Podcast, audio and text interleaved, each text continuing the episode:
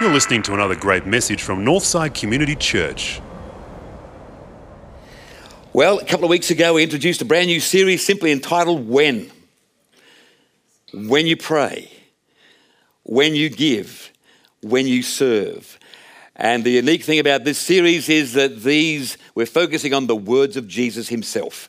What did Jesus say about prayer? What did Jesus say about, about giving? What did he say about serving? Today, the theme is when you serve. Let me give you three scenarios. Here's the first one. It's a Saturday morning soccer match. Just little kids. And the game is just finished, and a mother comes up to the coach and says, "Hey, coach, I know you've been, you know, moving the role of captain around the various kids over the last few weeks, just trying out different ones. Next week, with the big carnival coming up, how about you give my boy a go at captain? Remember last time when you tried him out, we won by a pretty good margin. He's a good boy. It'll mean a lot to me. What do you think?" That's why people look carefully at the role of being a coach of a, of a children's sporting team. Second scenario, here's a young hotshot in a law, form, a law firm. And uh, he comes into the uh, boss's office and he says, "You know, that senior position that's become available, you know what? I think I need that. I deserve that. I might not be the most experienced. I might not even be the most knowledgeable, but darn it, I've been in this company for a long time and I deserve that role." And so the boss is left with that little dilemma. Third scenario, an ageing politician is talking with some party officials. And he says to them, "Look, I know you want me to step down so you can put a, a younger candidate into the pre-selection process. I know you'd like me to do that before the next election. Look, I, I may do that. But uh, is there any chance that I could be considered for a, an ambassadorial role? Um, do we have a, an embassy in Monaco? Um, just to mention a name." Now, look, it's not hard to see what's happening here. Like in each case, a favour is being sought, some, some special treatment. They're all requests for something to be given, possibly at the expense of somebody else who may even be more deserving. These are common scenarios. And are an in, they're indicative of the side of our human nature that's just sort of lurking constantly below the surface. This is the way it is for most of us. The reality is most people like to be served rather than serve. It's natural. It's a natural inclination of humankind to receive rather than to give, to be given preferential treatment above others rather than stand in the line and wait for our turn. If you've ever been involved in a, a debacle at the airport where flights have been cancelled and there's limited seats on, on outgoing flights, you know what I'm talking about. Everybody goes up and everybody's got a case that's that's more important than the, than the next person. We've all had our moments in life when this trait tends to be fairly apparent. Uh, like the two brothers. The two brothers, we'll call them Daniel and, and Declan. And uh, they were fighting in the kitchen over who was going to be the first to get one of mum's or mum's first pancake off the pan. And that was worth fighting for because mum's pancakes were fantastic. Beautiful golden brown. So a bit of fighting going on, a bit of jostling, a bit of jibing for the first pancake. And it got a little bit out of control and pushing and the shoving became quite aggressive. And mum couldn't take it any longer. She said, "Look, stop it, boys, just stop it. Settle down. Let me ask you. If Jesus was here having breakfast with us, what would he do?" And the boys sort of bowed their head in mock embarrassment and humility, actually rolling their eyes going, "Oh God, you know, what a question." Um, Mum said, "That's right. What would Jesus do?" She said, "I'll tell you what he'd do. He would say, 'Brother, you can have the first pancake.'" And with that, Declan said, "Okay, Daniel, you can be Jesus." Um, it's going to make sense. Why not? So look, guys, with these realities as a backdrop, look, it's not too much of a stretch to imagine what was happening here in this Matthew twenty passage, which is, which is one of my favourites. What have we got? We've got a pushy parent. That's the first thing. the mother of James and John. We've got two ambitious brothers, James and John themselves.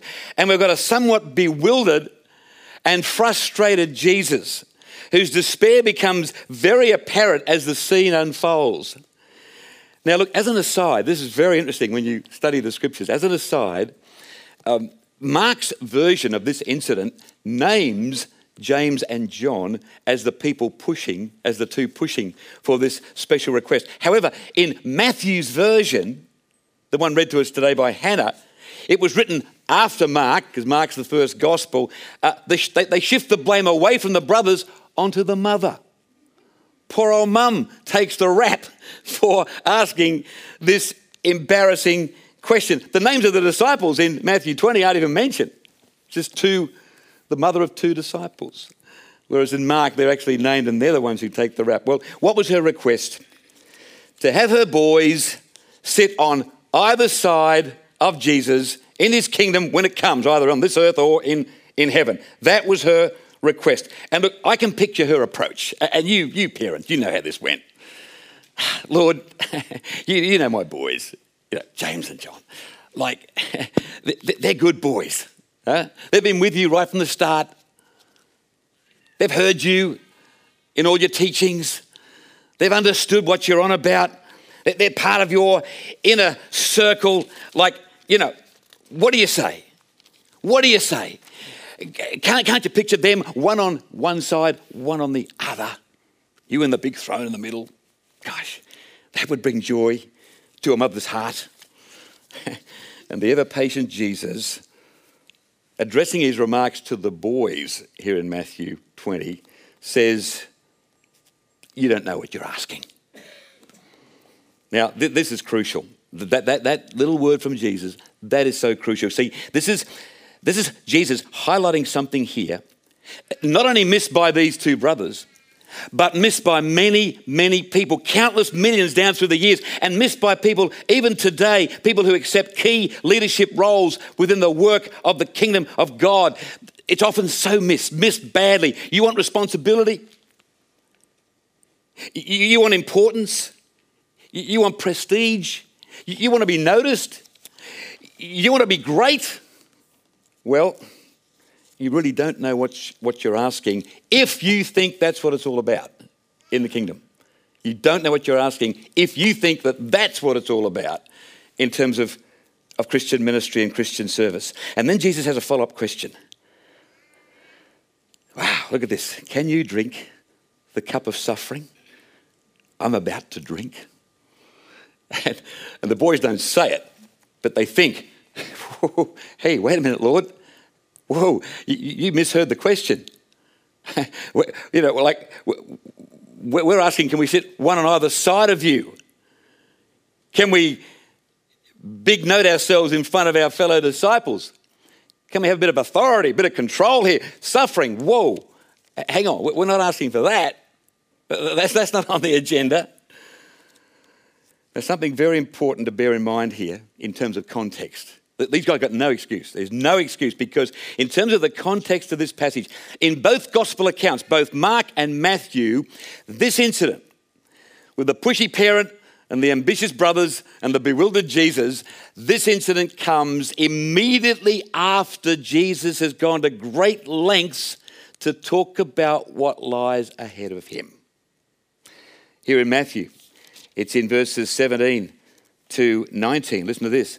As Jesus was going up to, this is straight before, as Jesus was going up to Jerusalem, he took the twelve disciples aside and he spoke to them privately as they walked along. Listen, he told them, we are going up to Jerusalem, where the Son of Man will be handed over to the chief priests and the teachers of the law. They will condemn him to death and then hand him over to the Gentiles, who will make fun of him, whip him, crucify him. But three days later, he'll be raised to life. So when Jesus says, are you able to drink the cup of suffering? This wasn't some obscure, like, what's he talking about? Like, they'd heard this. They'd heard this very clearly. This wasn't the first time, by the way, that Jesus had tried to prepare his followers for his ultimate destiny. He talked about this on a number of occasions.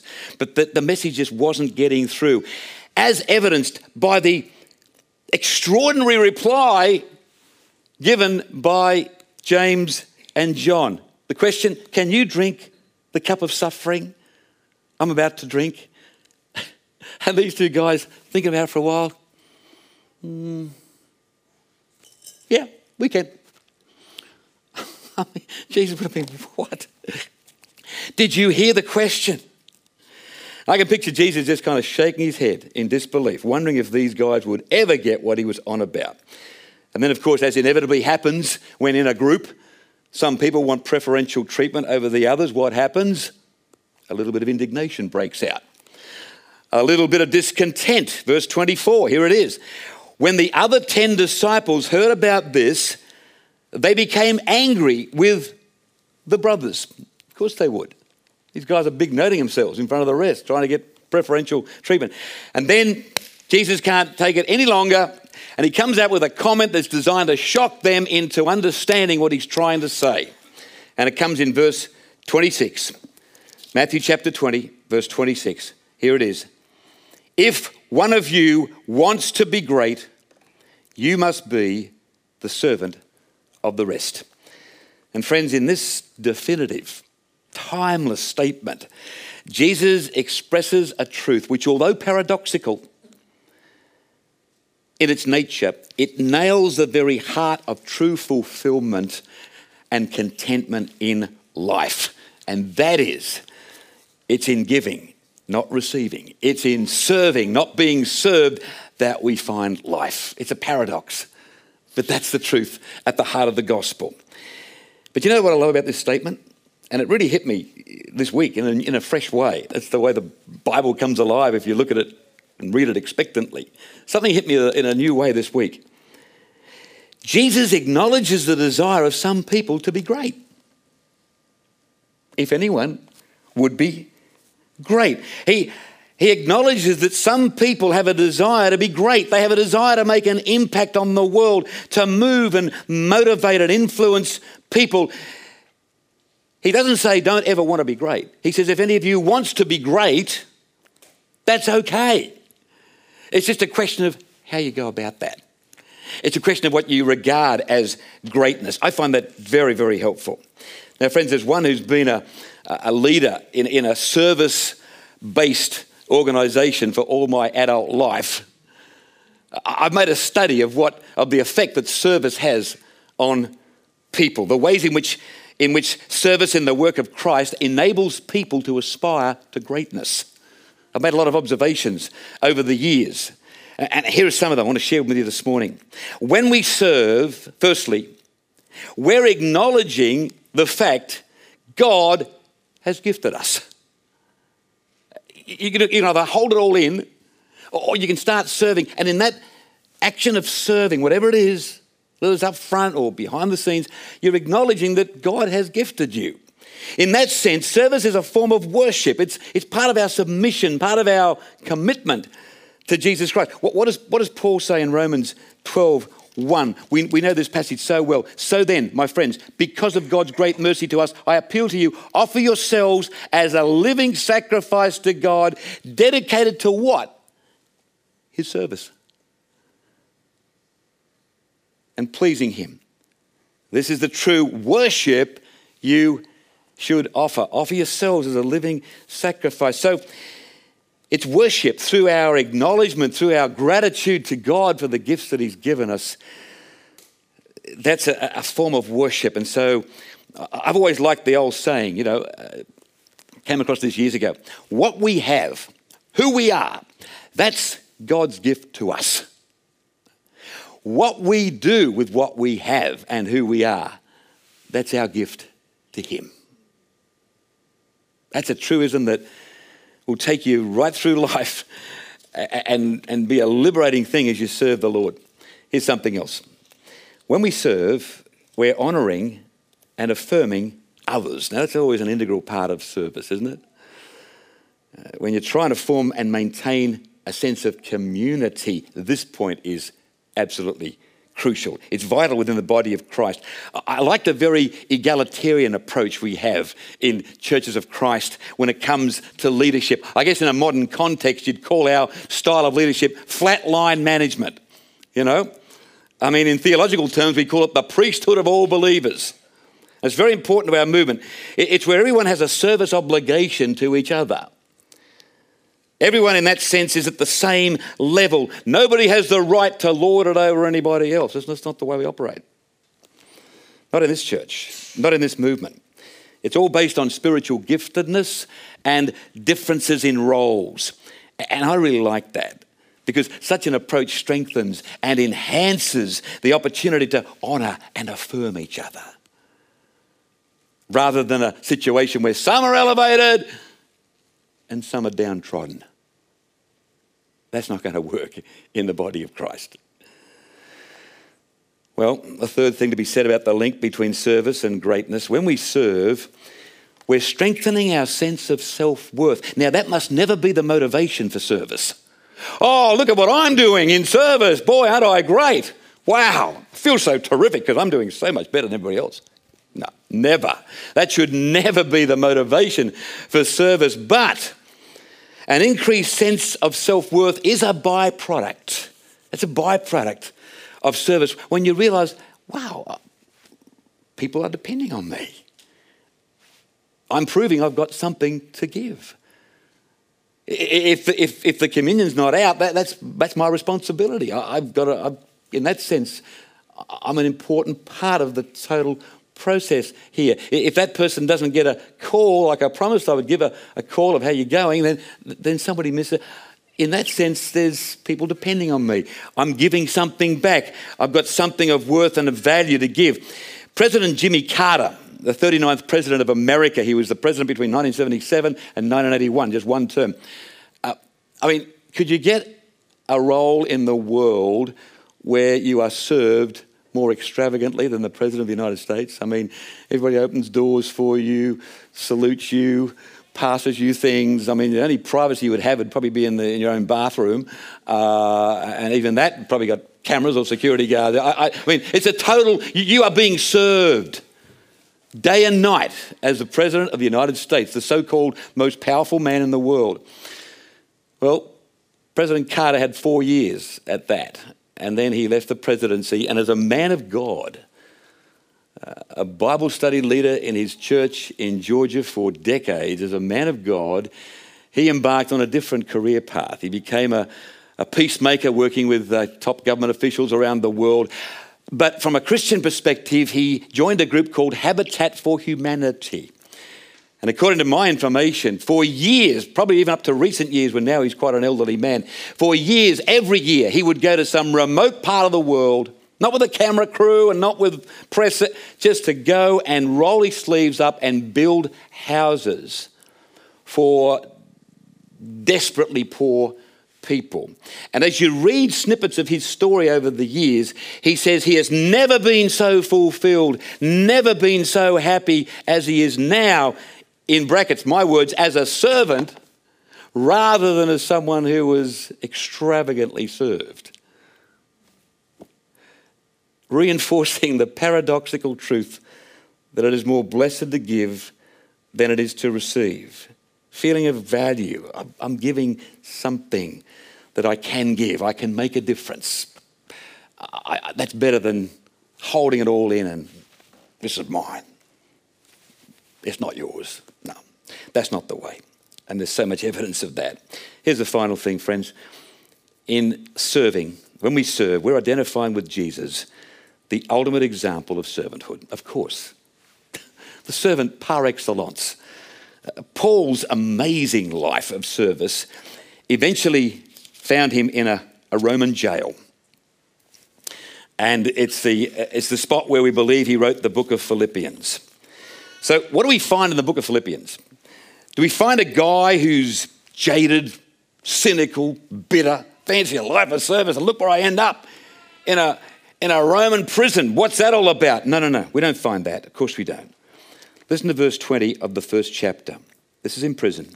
My deep desire and hope is that I shall never fail in my duty, but at all times, and especially right now, in prison, right now, I shall be full of courage, so that with my whole being I shall bring honour to Christ whether I live or whether I die. Just want to keep serving. Have the courage to keep pressing on, doing his will. Friends, as James and John and their pushy mother found out, service in the kingdom is not about thrones. It's not about positions of power and prestige. It's not about privilege. It's about walking in his steps. It's about going where he has gone. It's about doing what he has done.